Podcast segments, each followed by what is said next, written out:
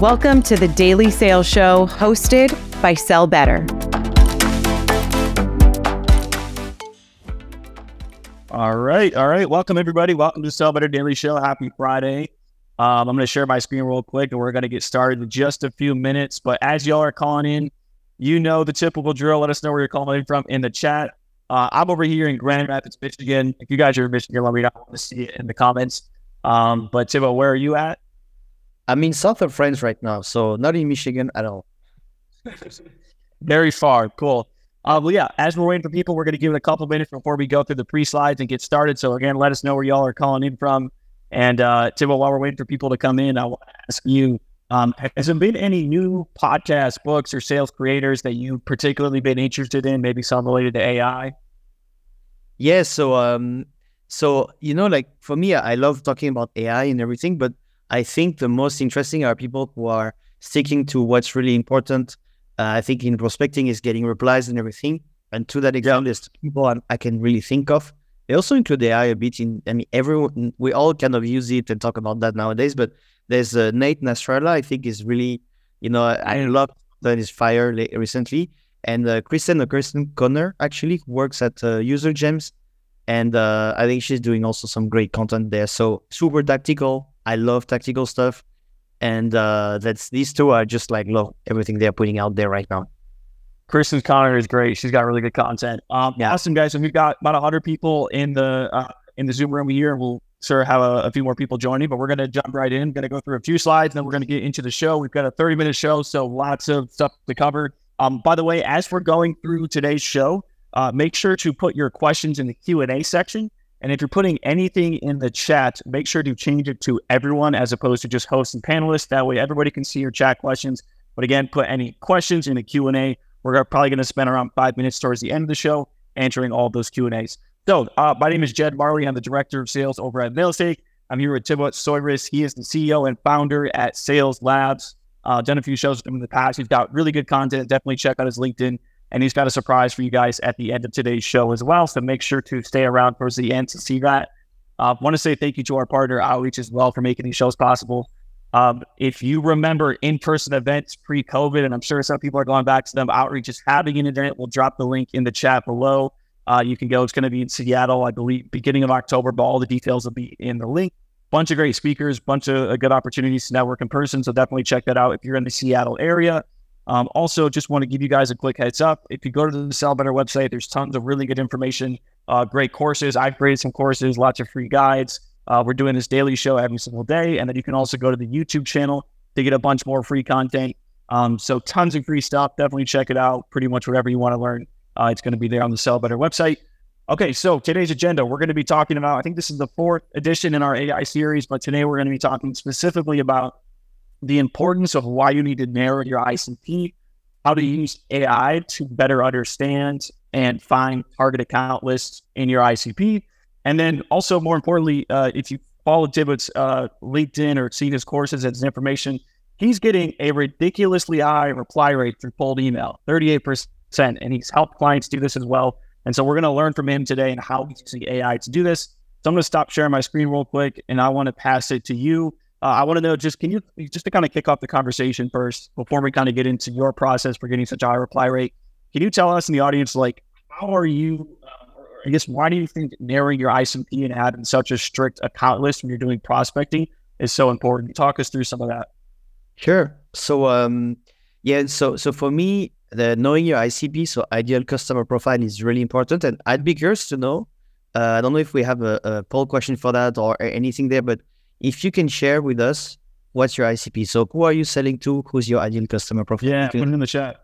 Yeah, it's a question I often ask, you know, whenever I'm doing a training. And Sad, for example, is sharing sales leaders, enterprise. Yeah, that's really great.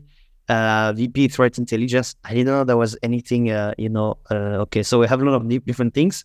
And so what I like here is that people are sharing either an ideal customer company or an ideal customer title.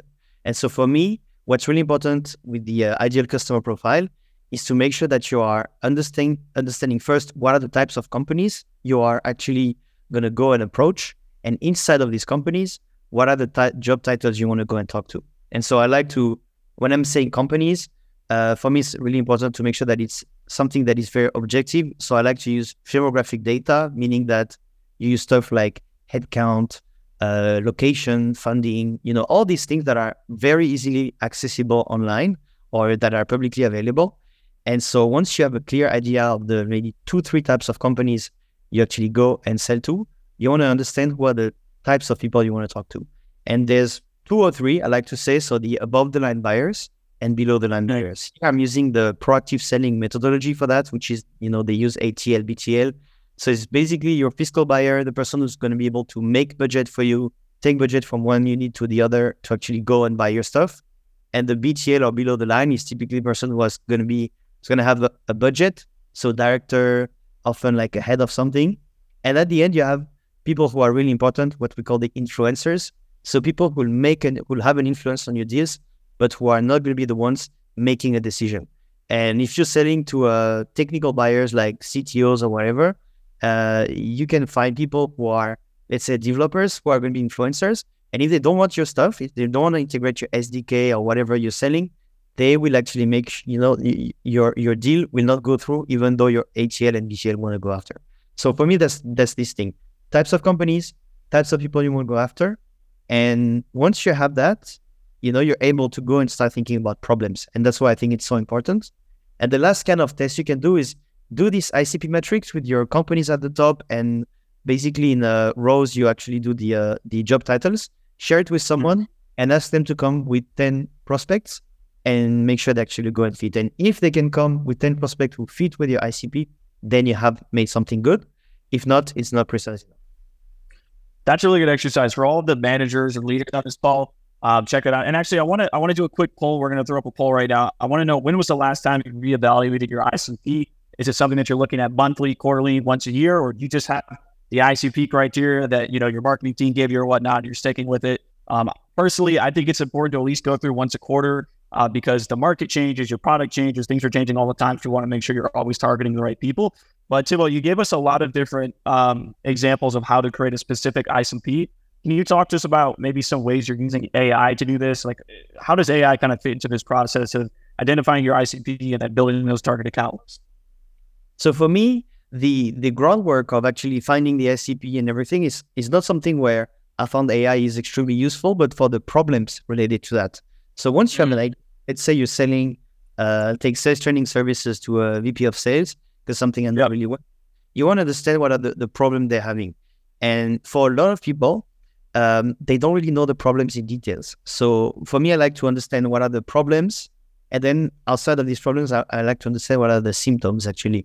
And so with AI, you're able to really brainstorm to get ideas of what are these problems. So I can share an example on my screen with Chat. Hell yeah, just do it. So here's like, it's the workbook from a course I'm doing on AI Outreach. And basically in there, there's a few things. So let's say you don't really know of any problem of your prospects.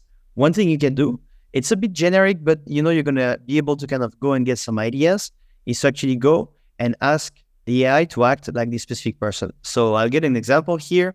So I'm going, for example, you know, to take Emma Tate, who's the global VP people at Contentful. And what I'm saying is act like this person. So you act you put the name, the job title at the company, and then list your top just for 2023. Now you could even say, list your top 3 challenges for the second half of 2023. And on top of that, if you can add a bit more context about the company, you can actually go and give a bit more, you know, like, details to the to ChatGPT, and it's going to come up with some interesting stuff. So what I've done here, that's the, you know, like the input I had, and that's typically the output I got from it. So here as Emma Tate, blah, blah, blah, I got talent acquisition and retention, scaling operations, diversity, equity, and inclusion. And so maybe I find that the first 2 ones are not relevant to anything I'm selling, but maybe this one is very interesting, you know, or the second one, scaling operations, can be very interesting. So here it's a first step to actually brainstorm about what are typical problem these people will have. And here, what's really important is to understand it's a brainstorming tool. I like to, you know, what I see, for example, today, I saw there's a beta feature on LinkedIn that allows you to rewrite your header, your headline, or rewrite your about section. I tried it. It sucks, you know, because go and it takes whatever you have and puts. And so the AI is not fed with the right thing. So it kind of comes up with something really, really weak. So here, you know, it's understanding that there's limitations to it, and asking it to go and do your job for yourself, it's not going to work, but asking it to come up with ideas will help you. And here, for example, you know, scaling operations, you could say, okay, as more and more companies are contentful, we need to be prepared to scale our operation, blah, blah, blah. And that may be something you can help with if you are selling sales enablement or whatever thing like that. So you can really go and get an idea of this. Want to react on that, Jed, or, you know, should I keep going? No, I mean, so I'm going to pause here. First, I'm going to put up the poll results here for how often folks are reevaluating their ICP. So it looks like most people are doing it once a quarter, which is what I do as well. I think that's probably the best move. Once a month is fine. But yeah, definitely, again, we talked about it earlier, but, you know, product changes and market changes, it's always important to make sure you have a very narrow and specific ICP, because the more narrow your list and the people you're targeting, the more relevant your messaging will sound. I'm going to share my screen real quick. Sure. And alrighty. So going back to what we talked about earlier, Thibaut's process for, you know, getting such a high reply rate on cold email with AI. We just talked about defining your ICP and your problems. Definitely check out that AI prompt. We're also going to send you the recording so you can grab that. But then talk to us about how you build a message for each symptom. So I feel like that's probably one of the hardest parts. You know, you can get an idea of what their problems are. Maybe if you want to share your screen again, sure. Just talk us through this. How are you actually building a relevant message once you know these problems so that you can actually, you know, get that reply rate? Sure. So basically, the thing with problems, and so for me, I like to differentiate between problems and symptoms. So problem is kind of the big thing. So VP of sales, for example, they have a target of 100 million this year.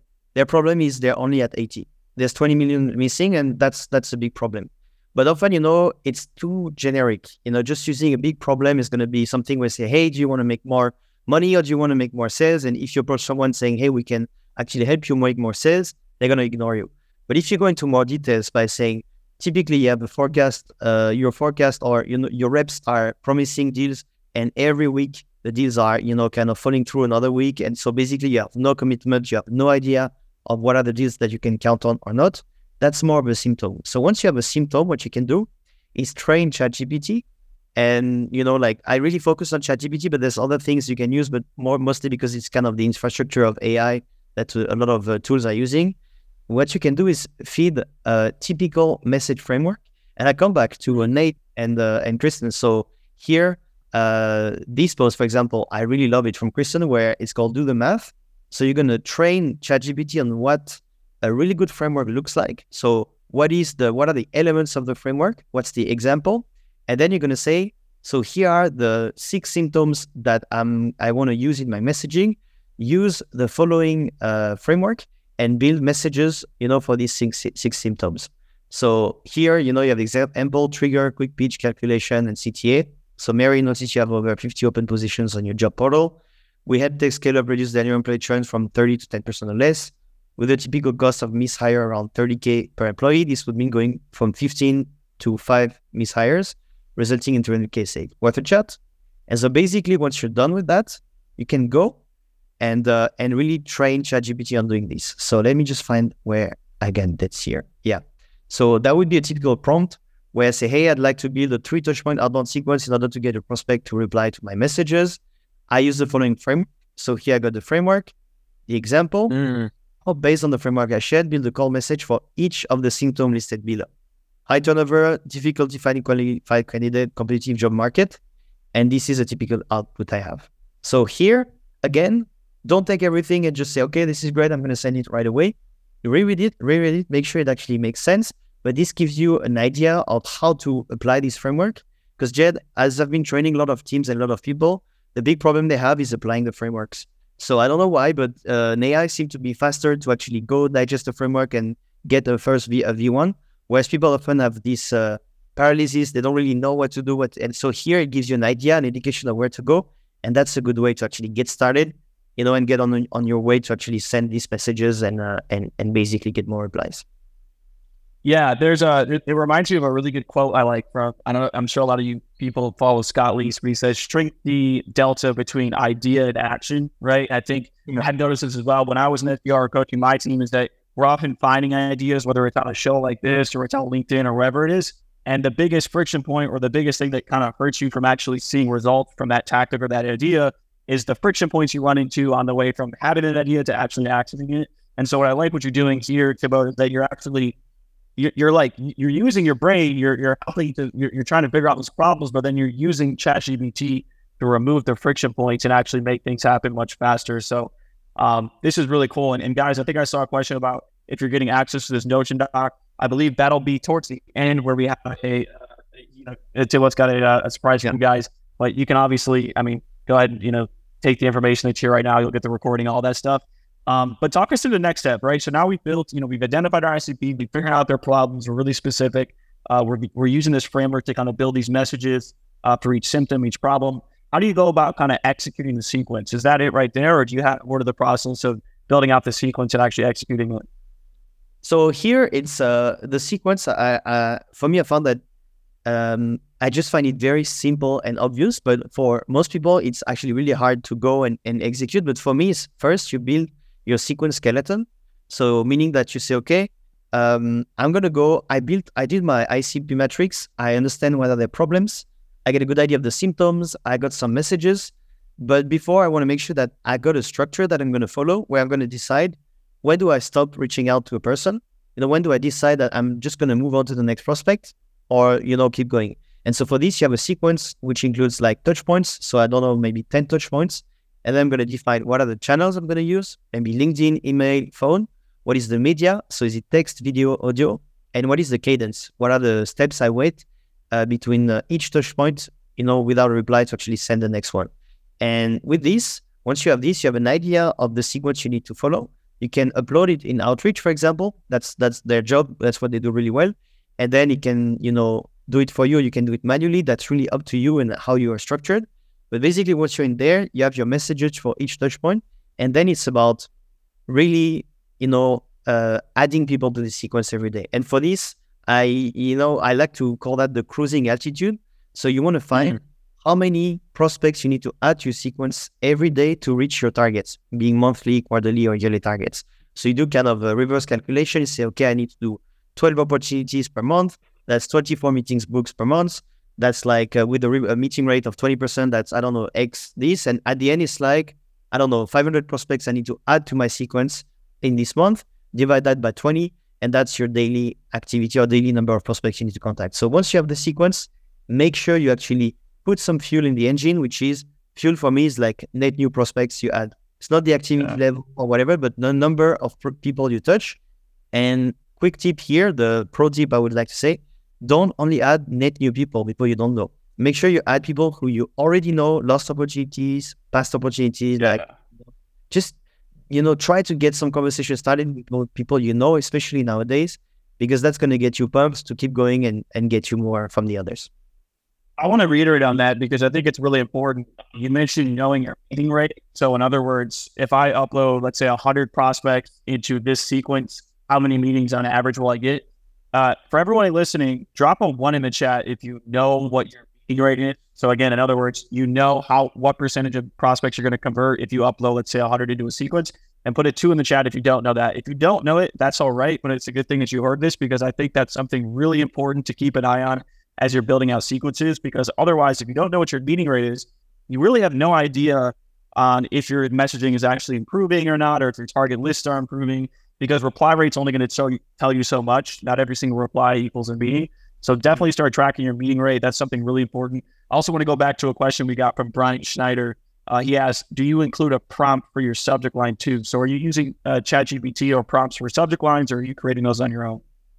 Yeah, so subject lines are also, you can obviously use in the same kind of tactic or same kind of spirit you can use ChatGPT also. I don't know if I got something over here about that. Let me just check. Messaging. I don't have it here, but basically the idea is you're going to do the same where you can say, here's the list of 10 excellent email subject lines. So I don't know, like I received one today. I don't remember. Yeah, it was like, Thibaut, I saw your LinkedIn grow up or something like that. I saw you explode on LinkedIn. That was really good. I opened it because I was like, okay, that sounds very personal. So that was really good thing. So I took this example. You have like blog posts and there's plenty of things where they share, if you think about Lavender, they talk a lot about email subject lines. So take maybe 5-10 great subject lines, take the examples and break them down into frameworks. So you're going to say, this is like the subject, this is the question, this is how it's structured. And then you're going to ask ChatGPT to give you 10 more ideas of what a good subject line would look like. So again, always same concept. You train the AI. You use this kind of capacity as a virtual assistant and not as something that knows everything. Because I don't know, like last time I tried was a few weeks ago, but if you ask ChatGPT to build a cold outbound message, it's going to be terrible. So if you show it what's a good message or good cold email subject line, it's going to come up and iterate on this, and then it's going to give you some great ideas. So that's the same spirit over there. Just go feed it some great subject lines, make sure you show examples, frameworks, and then it's going to come up with great ideas. Yeah, that's key, guys. And in ChatGPT, you can have saved chat. You can have like your subject line chat and just feed it all the great subject lines. You can have your cold email framework or template chat, and you can feed it that. And anytime you need to go back and write into cold email, it has been trained and it'll save all the resources from before. If you don't know what a cold email looks like, if you're a rep who's maybe new and you haven't written cold emails, you don't know what to give ChatGPT, go find somebody else in your team, give the templates that they're using and you know, actually getting meetings with, and upload that into ChatGPT. One thing I used to do was, you know, I would just look at, a lot of folks have, you know, newsletters or they're sharing their templates on LinkedIn. Find those, save them, upload those frameworks and those ideas into ChatGPT and kind of build your knowledge base around people who are already doing it successfully. This is really good stuff. So the fourth step in your process you mentioned, you know, is once you start getting these replies, you're recycling marketing resources. So can you talk to us a little bit more about that and what the process looks like for, you know, these marketing resources and responding to email replies? Sure. So basically, one thing that I found is a lot of times when I train SDRs and they go and say, hey, I go in my messages and I share a really concrete use case, but I don't get replies. And often they share a case study or they share stuff about their company, what they're doing. And so there's a few things to understand, but in a lot of companies, you have what we call either blog posts or they have marketing strategies to go and attract leads. And so one, for example, would be a blog post. And the use of the blog post is to create regular content, create authority, but also do some SEO ranking. So the problem is a blog post, you know, that is optimized for SEO will be super boring to read. So it's going to be great for Google to actually rank you, whatever, but for a human to read, it's going to be horrible. So it's like 6 minutes of like jargon and whatever. So what you can do is take this thing and you can, you know, extract the key elements of this or, you know, just copy paste in ChatGPT and say, okay, turn this blog post into a checklist. You know, so it can be a blog post about, I don't know, 10 tips on how to prospect with LinkedIn. And you turn that into a checklist. And then it gives you, instead of having a format, which is a long blog post, it gives you a checklist with like bullet points of what to do. And then you copy that, put it into a Notion thing or a Word or a PDF or whatever you want. And you turn it into a resource. You give it a catchy name where it can be like the ultimate, the last 10 tips you need to know about email or, you know, prospecting with email. And then what you're doing is you include that into your messaging. So you say, hey, prospect, I'm curious to know how you're solving this specific problem or how you're avoiding this from happening. Because if you're in this situation, I have a quick resource for you. Let me know and I'll send it over. And this 38% reply rate I'm talking about is really based on that, which is, you know, instead of going and sharing the value immediately, I use what I call the Netflix effect. So for example, I love watching Selling Sunset with my wife. And that's my guilty pleasure. Yeah, you know what it is. And they always end up where Christine is fighting with Chriselle or whatever. And then you're like, what's going to happen? She's going to kill her. And then it stops. And then you need to watch the other episode to know what's happening. That's called the cliffhanger. That's the same you're doing with this. You're saying, hey, I got something for you. If you have this problem, just hit reply and I'll tell you more. And by doing this, you're starting a lot more conversations. And then you can navigate this conversation with the kind of resources you're sharing. No, it's awesome. And I'm a huge fan of Selling Sunset as well. Yeah. I love everything you're saying, man, because I completely agree with sharing resources as well. Like one thing we found to work really well in our sequences is our call to actions aren't really even asking for time or interest. We're just saying like, hey, we're writing messages around a problem we solve, but then we say, hey, do you want a video or a quick resource on how you can begin to solve this problem for free? And the key is we're not sharing our own resources. We're sharing third-party resources. Yeah. So this isn't, not to give myself a Mailshake plug, but the problem that we typically solve is email deliverability, emails go to spam. So we'll say, hey, would you like to learn more about this? We're sending them an article from HubSpot on how to, you know, reduce your spam rate, things of that nature, not from our own company. They see that, they see the impact, and we say, hey, if you want to learn more, we can jump on a call. So I love exactly what you're saying. Definitely compile those resources. I love using third-party resources specifically because it builds more trust and credibility. So yeah, we've got 6 minutes left. We got a few Q&As to go through, but the last step in your process is navigate the conversation. Can you talk to us a little bit about what that means? Then we'll jump right into the Q&A. Sure. So quickly, basically, once the conversation is started, you want to understand, am I talking to someone who has a problem I can help with right now or in the future? And so for this, is you share the resource. So when you say, hey, you're interested in getting this resource, they say yes, you share it, give them a few days and say, okay, so any thoughts, has it been helpful? I'm interested in getting more resources. Or even you can tease something where you say, hey, if you're interested, if you like this, I got a few other, ideas on how specifically you could apply that in your business. I want to know more about that. If you get yes, you say, okay, would it be a bad idea to hop in a call? And that's where you do the ask for the call. And what I found is really great. That's the truth question, where often people will tell you, hey, maybe not right now, if they're really interested, and often if they have a problem, they're going to jump into a call. It's going to be so much of a better call than the kind of outbound call you kind of muscle through to kind of go and get, because you got value, you delivered value, they know what you're talking about. If they take a call with you, it's because they often made some research about what you're doing. And so I found that this is great to start the conversation.